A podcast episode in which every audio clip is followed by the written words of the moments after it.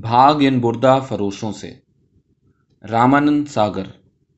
ہمارے گاؤں پر مسلمانوں نے جب حملہ کیا تو پربھات کا وقت تھا۔ میں دریا کے کنارے سوکھی ٹہنیاں اکٹھی کر رہی تھی، کیونکہ فصل تو اس سال ہوئی کہاں تھی جو ایندھن کے لیے سوکھے ڈھنٹل موجود ہوتے۔ ہمارا گاؤں دریا کے اس کنارے پر کچھ اوپر کو ہے۔ وہاں کنارہ بہت خوبصورت ہے۔ اور سنبل کے بڑے بڑے درختوں کی ایک لمبی قطار بہت دور تک چلی گئی ہے۔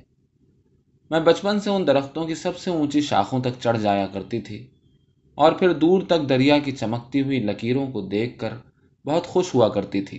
لیکن دریا میں تیرا بھی خوب کرتی تھی۔ جب میں تیرہ چودہ برس کی تھی تو ایک ہی سانس میں دریا کے آر پار تیر سکتی تھی۔ وہ کئی غیر متعلق باتوں کے ٹکڑے اس طرح جوڑتی چلی جا رہی تھی۔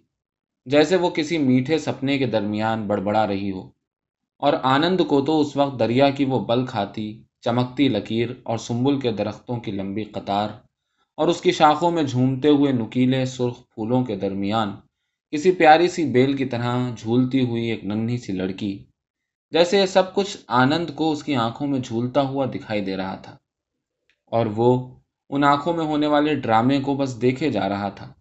حتیٰ کہ اس لڑکی کو بھی اس بات کا احساس ہو گیا اور پھر جیسے اس کا سپنا ایک دم سے ٹوٹ گیا۔ لڑیاں جیسے ٹوٹ کر دھول میں بکھر گئیں اور وہ رومانی آنکھوں سے اتر کر پھر تلخ حقائق کی مٹی کریدنے لگی۔ مسلمان دریا کے اس پار سے کشتیوں میں بیٹھ کر ہمارے گاؤں پر حملہ کرنے گئے تھے۔ میں لکڑیاں چنتی چنتی کنارے کے بالکل قریب آ چکی تھی۔ میرے پتی بھی تھوڑی ہی دور اس کام پر لگے ہوئے تھے۔ میں نے کشتیوں کو ادھر آتے نہیں دیکھا۔ میں نے صرف کچھ آوازیں سنی سبحان اللہ، کیا جوان چھوکری ہے۔ بھائی، بسم اللہ تو بہت اچھی ہے۔ میں نے جو گھوم کر دیکھا تو تین چار ہٹے کٹے مسلمان چھوٹی چھوٹی کلہاڑیاں لیے میری طرف بڑھ رہے تھے۔ بیسیوں ابھی کشتی سے اتر رہے تھے اور ان کے پیچھے ابھی اور کئی کشتیاں آ رہی تھیں۔ میری چیخ نکل گئی اور میں لکڑیاں پھینک کر اپنے پتی کو آوازیں دیتی ہوئی ایک طرف کو بھاگی۔ لیکن میں نے دیکھا کہ میرا پتی مجھ سے پہلے بھاگنا شروع کر چکا تھا اور اب تک بہت دور نکل گیا تھا۔ اس نے غالباً مجھ سے پہلے ان کو اترتے ہوئے دیکھ لیا تھا، لیکن مجھے بچانے کے بجائے وہ اپنی جان بچا کر بھاگ گیا تھا۔ میں بھی اپنی پوری طاقت سے بھاگی، مگر اور وہ چند لمحوں کے لیے رک گئی۔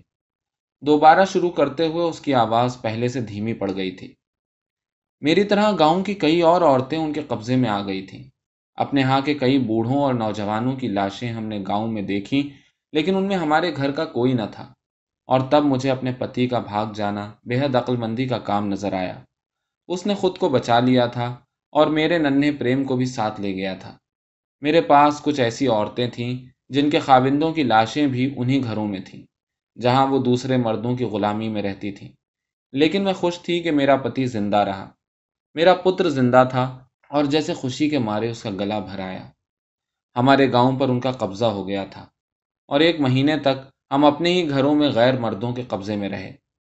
پھر ایک دن ہم نے ان کی باتوں میں سنا کہ دریا کے اس کنارے کے گاؤں ہندوستان میں آ گئے ہیں اور دوسرے ہی دن پتہ نہیں انہیں کس فوج کے آنے کی خبر ملی کہ انہوں نے تمام عورتوں کو اکٹھا کر کے کشتیوں میں بٹھایا اور دریا کے اس پار اپنے گاؤں لے آئے۔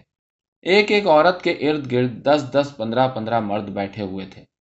تھوڑا بہت سامان جو ہمارے گھروں میں تھا، اسے تو وہ پہلے ہی اپنے گاؤں بھجوا چکے تھے۔ آخری سامان کی صورت میں صرف ہم رہ گئی تھی سو وہ ہمیں بھی لے آئے۔ مجھے نہ جانے کیوں، ان کے ہاں اپنے لے جائے جانے کا اتنا غم نہ تھا، جتنی خوشی اس بات کی تھی کہ ہمارا گاؤں ان کے چنگل سے آزاد ہو گیا تھا۔ شاید اسی خوشی کی تہ میں یہ امید چھپی ہوئی تھی کہ گاؤں کے آزاد ہوتے ہی وہ پھر اپنے گھر آ جائیں گے۔ اپنے اسی گھر میں، اپنے اسی گاؤں میں، جو صرف دریا کے دوسرے کنارے پر تھا۔ وہ دوسرا کنارہ جسے میں ہر روز، ہر وقت دیکھ سکتی تھی۔ اور جب سے آئی تھی، دیکھتی رہتی تھی۔ انہی دنوں راوی میں پانی چڑھ رہا تھا۔ اس کا پارٹ چوڑا ہوتا جا رہا تھا۔ لیکن دوسرا کنارہ جیسے میری آنکھوں کے اور بھی نزدیک آتا جا رہا تھا۔ ہر دن جو بیت رہا تھا، میری نگاہوں کی طاقت بڑھا رہا تھا۔ اور دور ہوتے ہوئے دوسرے کنارے کی چیزیں واضح سے واضح تر ہوتی چلی جا رہی تھیں اور اس نے جیسے لمحے بھر کے لیے رکنے کی کوشش کی۔ لیکن داستان کے اس مقام پر آ کر ایک لمحے کا قیام بھی شاید اس کے بس میں نہ تھا۔ اور پھر ایک دن میں نے اپنے پریم کو سچ مچ دریا کے کنارے پر کھیلتے دیکھا۔ وہ اکیلا تھا۔ اسے ابھی تک اچھی طرح چلنا بھی نہیں آیا۔ دو قدم چلتا اور گر پڑتا۔ اس کا باپ شاید قریب ہی لکڑیاں چن رہا تھا، لیکن مجھے ان پر بہت غصہ آیا۔ دریا کی لہریں بفر رہی تھیں۔ باڑھ آنے کے آثار تھے اور انہوں نے اسے کھیلنے کے لیے کنارے پر اکیلا چھوڑ دیا تھا۔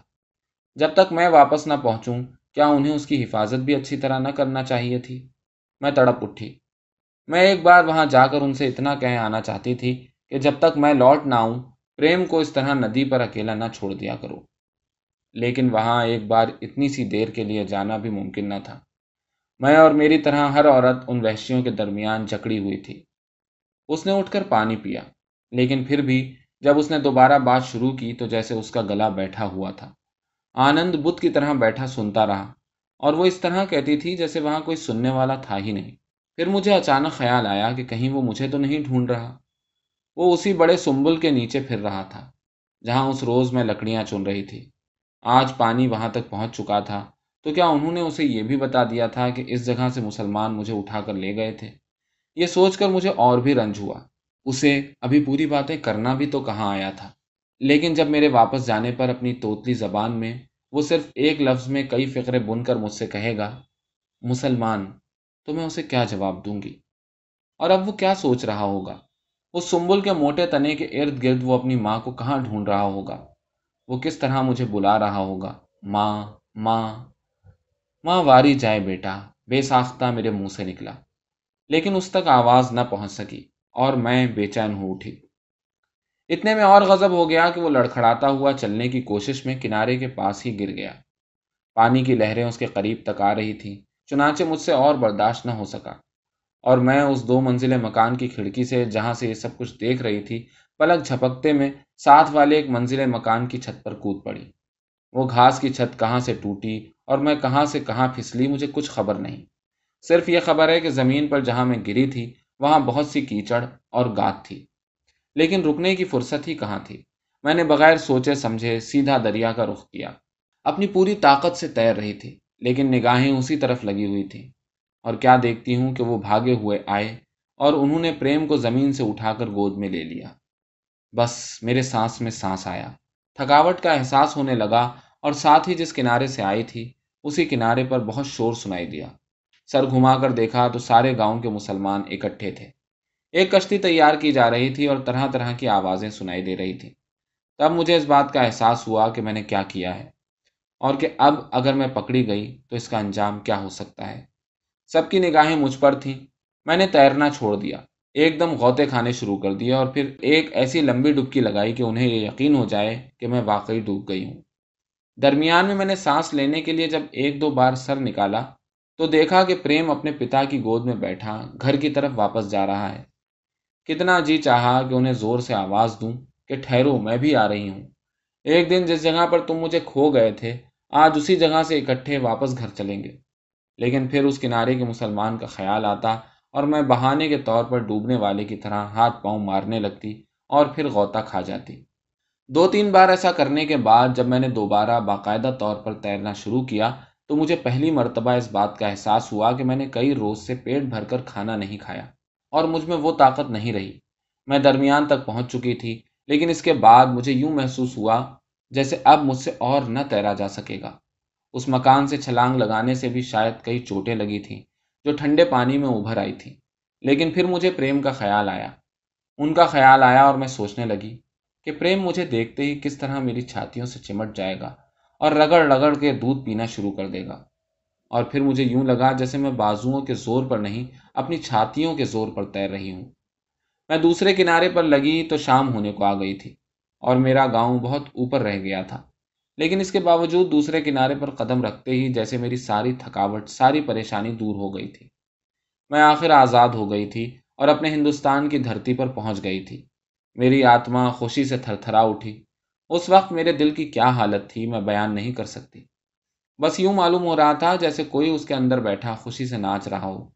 اور میں گیلے کپڑوں کے بوجھ کے باوجود تیزی سے اپنے گاؤں کی طرف بھاگ رہی تھی۔ گیلے کپڑے ایک دوسرے سے اٹکتے رہے۔ پاؤں اوبڑ کھابڑ زمین پر ٹیڑھے میڑے ہو کر پڑتے تھے، لیکن میں نے ایک بھی ٹھوکر نہیں کھائی۔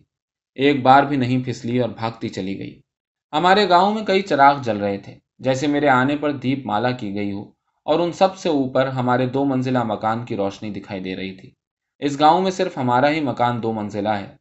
میرے سسرال والے کئی پیڑھیوں سے وہاں ساہوکارے کا کام کرتے چلے آ رہے ہیں۔ چنانچہ آس پاس کے گاؤں میں سب انہیں جانتے ہیں۔ میں اپنے گھر کے قریب پہنچ رہی تھی اور سوچ رہی تھی کہ کل آس پاس کے کئی گاؤں سے لوگ انہیں مبارکباد دینے آئیں گے۔ ان کی بہو ظالموں کے پنجوں سے بچ کر نکل آئی تھی۔ لوگ اس کی بہادری اور حوصلے کے چرچے کریں گے۔ دور دور سے عورتیں مجھے دیکھنے آئیں گی جو اس طرح تن تنہا خون کی ندی کو چیر کر زندہ نکل آئی تھی اور پریم وہ بھی تو صرف ایک ہی لفظ میں کئی سوال بھر کر پوچھے گا، مسلمان۔ تو میں نے سوچ لیا تھا کہ میں آج رات ہی اپنے پتی سے لڑوں گی کہ انہوں نے اس بچے کو یہ سب کچھ کیوں بتایا؟ اسے انہوں نے یہ کیوں نہ کہہ دیا کہ وہ تمہاری نانی کے ہاں گئی ہوئی ہے؟ لیکن پھر وہ جواب دیں گے، میں یہ کیسے کہہ دیتا؟ تمہاری ماں تو خود تمہیں یہاں ڈھونڈنے آئی تھی۔ وہ خود پریم کو گود میں لے کر کتنی دیر تک روتی رہی اور میں نے سوچا کہ میری ماں بھی کتنی خوش ہوگی۔ وہ یہ خبر سن کر پھر ہمارے گاؤں بھاگی آئے گی اور اب کے بھی روئے گی۔ لیکن رونا، کتنا خوشی کا رونا ہوگا۔ میں جب میکے سے سسرال روانہ ہوتی ہوں تو وہ بے حد رویا کرتی ہے۔ لیکن پھر بھی مجھے اپنے ہاں بہت دن نہیں رہنے دیتی۔ ہمیشہ یہ کہا کرتی ہے کہ بیاہ کے بعد بیٹی کے لیے ماں کے گھر میں کوئی جگہ نہیں۔ اس کی خوش قسمتی یہی ہے کہ وہ وہیں اپنے پتی کے قدموں میں اسی کے گھر میں مرے۔ میں سوچتی جا رہی تھی اور مجھے پتا بھی نہ چلا کہ کب میں اپنے مکان کے دروازے پر پہنچ گئی ہوں۔ اس وقت وہ باہر کا دروازہ بند کر کے اس کی کنڈی چڑھا رہے تھے۔ میرے جی میں ایک شرارت آئی۔ میں نے سوچا کہ انہیں پتا نہیں کہ اس وقت وہ مکان کا دروازہ بند کر رہے ہیں۔ حالانکہ یہ وقت ان کے من کے دوار کھولنے کا وقت ہے۔ چنانچہ جی میں آئی کہ بار بار دروازہ کھٹکھٹاؤں اور بار بار جب وہ کھول کر پوچھیں کہ کون ہے تو چھپ جاؤں اور اسی طرح کرتی رہوں۔ حتیٰ کہ وہ تنگ آ کر خود باہر نکلیں اور چور کو ڈھونڈنے کے لیے پرالی کے اسی ڈھیر کے پیچھے تک آئیں جہاں میں چھپی ہوں۔ لیکن ہوا یہ کہ میں نے دروازہ کھٹکھٹایا تو انہوں نے اندر ہی سے آواز دے کر پوچھا، کون؟ میں چپ رہی۔ پھر آواز آئی، کون ہے؟ لیکن دروازہ نہیں کھلا۔ میں سمجھ گئی کہ ابھی تک پچھلے واقعات کا خوف ان پر تاری ہے کہ وہ ایک دم سے دروازہ بھی نہیں کھول سکتے اور مجھے ان پر رحم آ گیا۔ ویسے بھی میں ان کی آواز سن کر چپ نہ رہ سکی اور میں نے جلدی سے کہہ دیا، میں ہوں نرملا۔ پتا نہیں کیوں میری آواز اتنی دھیمی تھی جیسے کسی کے کان میں کچھ کہہ رہی ہوں، لیکن انہوں نے سن لیا تھا۔ کیونکہ انہوں نے حیرت کے مارے جلدی سے کہا، تم؟ اور پھر خاموشی تاری ہو گئی۔ مکمل خاموشی جیسے سارے سنسار کی نبزیں ایک دم سے تھم گئی ہوں۔ حتیٰ کہ ایک پل بھی، وہ منجمد خاموش پل بھی جیسے ایک مدت میں بیتا۔ اور پھر دوسرا پل اسی طرح بیت گیا، لیکن دروازہ نہیں کھلا۔ شاید انہیں اپنے کانوں پر اعتبار نہ آ رہا تھا۔ میں نے سنا ہوا تھا کہ ایک دم خوشی کی جھپٹ میں آ جانے سے کبھی کبھی آدمی بے ہوش ہو جاتے ہیں اور کوئی کوئی تو مر بھی میں ڈر گئی۔ میں نے زور زور سے دروازے کو تھپ تھپانا شروع کر دیا۔ دروازہ کھولو دروازہ کھولو، میں ہوں نرملا نرملا۔ آخر دروازہ کھل گیا اور میں نے دیکھا کہ وہ میرا پتی نہ تھا۔ وہ پھر اچانک چپ ہو گئی، جیسے سہم گئی ہو۔ اس نے آنند کی طرف اس طرح دیکھا جیسے اس سے پہلے اسے کبھی دیکھا ہی نہ ہو۔ کہانی نے یہاں پہنچ کر اس زور کا جھٹکا دیا تھا کہ آنند اپنی جگہ سے اٹھ بیٹھا۔ تو پھر وہ کون تھا؟ اس نے گھبرا کر پوچھا۔ وہ میرا پتی نہ تھا۔ اس نے آواز میں بغیر کسی غیر معمولی اتار چڑھاؤ کے وہی فقرہ سادگی سے دوہرا دیا۔ وہ جس نے بھری سبھا میں میرا ہاتھ تھاما تھا، جس نے شادی کے وقت منتروں کے ساتھ کئی طرح کے پرن اور وعدے کیے تھے، شکل صورت میں اس وقت وہ بھی ایسے ہی تھے۔ لیکن لیکن پتہ نہیں انہیں کیا ہو گیا تھا۔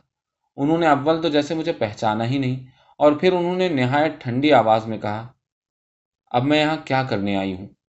گویا کسی نے برف کی بنی ہوئی چھری میرے کلیجے میں پھونک دی۔ میری رگوں میں خون برف کی ڈلیاں بن کر اٹک گیا اور زبان سوکھی لکڑی کے ایک ٹکڑے کی طرح چبھنے لگی۔ میں جواب کیا دیتی، میں انہیں کیا بتاتی کہ میں یہاں کیا کرنے آئی ہوں؟ اتنے میں میرے سسر کی کھڑاؤں کی آواز آئی۔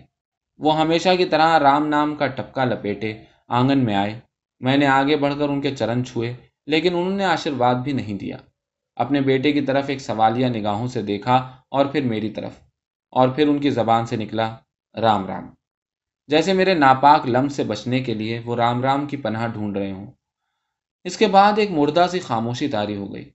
ہم تینوں ایک دوسرے کی طرف دیکھنے سے کترا رہے تھے۔ مجھ پر ہر لہجہ ایک احساس گناہ تاری ہوتا چلا جا رہا تھا۔ حتیٰ کہ اس ڈراؤنی خاموشی کے درمیان مجھے رفتہ رفتہ یوں محسوس ہونے لگا جیسے کسی نے کلنک مہرے آگ میں تپا کر میرے جسم کے ایک ایک عزو پر داغ دی ہوں اور گیلے کپڑوں کے اندر بھی مجھے اپنا ایک ایک عزو دہکتا اور جلتا ہوا دکھائی دینے لگا۔ حتیٰ کہ کپڑوں کا احساس بھی جاتا رہا اور ایسا محسوس ہونے لگا گویا میں اپنے سسر کے سامنے بالکل ننگی کھڑی ہوں۔ پھر مجھے پتا نہیں کہ کیا ہوا کہ میں نے ہاتھ بڑھا کر ان کے بدن پر سے وہ ٹپکا نوچ لیا۔ جس پر ہزاروں رام نام چھپے ہوئے تھے اور اسے اپنے گرد لپیٹ لیا۔ لیکن میں پھر بھی ننگی تھی۔ پاگل تو ہے ہی، میرے پتی نے جواب دیا۔ مگر نہ اس طرح یہاں نہ چلی آتی۔ لیکن میں اب تک پاگل نہ تھی۔ اب ہو رہی ہوں، میں نے چلا کر کہا، ہش، آہستہ آہستہ۔ میرے سسر نے دھیمے سروں میں کہا، آس پاس کے لوگ جاگ جائیں گے۔ انہیں تو یہ پتا ہے کہ تم مر چکی ہو۔ جھوٹ ہے۔ انہیں پتا ہے کہ ہمارے گاؤں کی لڑکیاں وہ اٹھا کر لے گئے تھے۔ میری زبان چلنی شروع ہو گئی تھی۔ ٹھیک ہے، ہر کوئی یہی کہتا ہے کہ اس کی بیٹی نے دریا میں کود کر اپنی عزت بچا لی۔ تو کیا اب ان میں سے کوئی بھی اپنی لڑکی کو واپس نہیں لے گا؟ مردوں کے بھوت گھر میں کون رکھتا ہے؟ ہے رام، کتنا گھور انیائے ہے۔ اور میں رونے لگی۔ انیائے نہیں ہے، سنسار کا ویوہار ہی ایسا ہے۔ عزت آبرو کے بنا یہاں کوئی زندہ نہیں رہ سکتا۔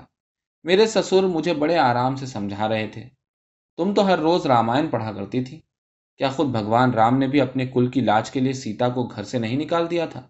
اور پھر ماتا سیتا تو ستی تھی۔ ماتا سیتا تو ستی تھی۔ یہ کہہ کر تنس کا ایک نیا انگارہ میرے جسم پر رکھ دیا گیا تھا، جس سے وہ سارے داغ پھر سے دہکنے لگے۔ رامائن لکھنے والے رشیوں کے لیے میرے دل سے بد دعا نکلی۔ کیا انہوں نے اسی لیے رامائن لکھی تھی؟ کیا اسی لیے ہندو استریوں کو ہر روز رامائن پڑھنے کو کہا جاتا ہے؟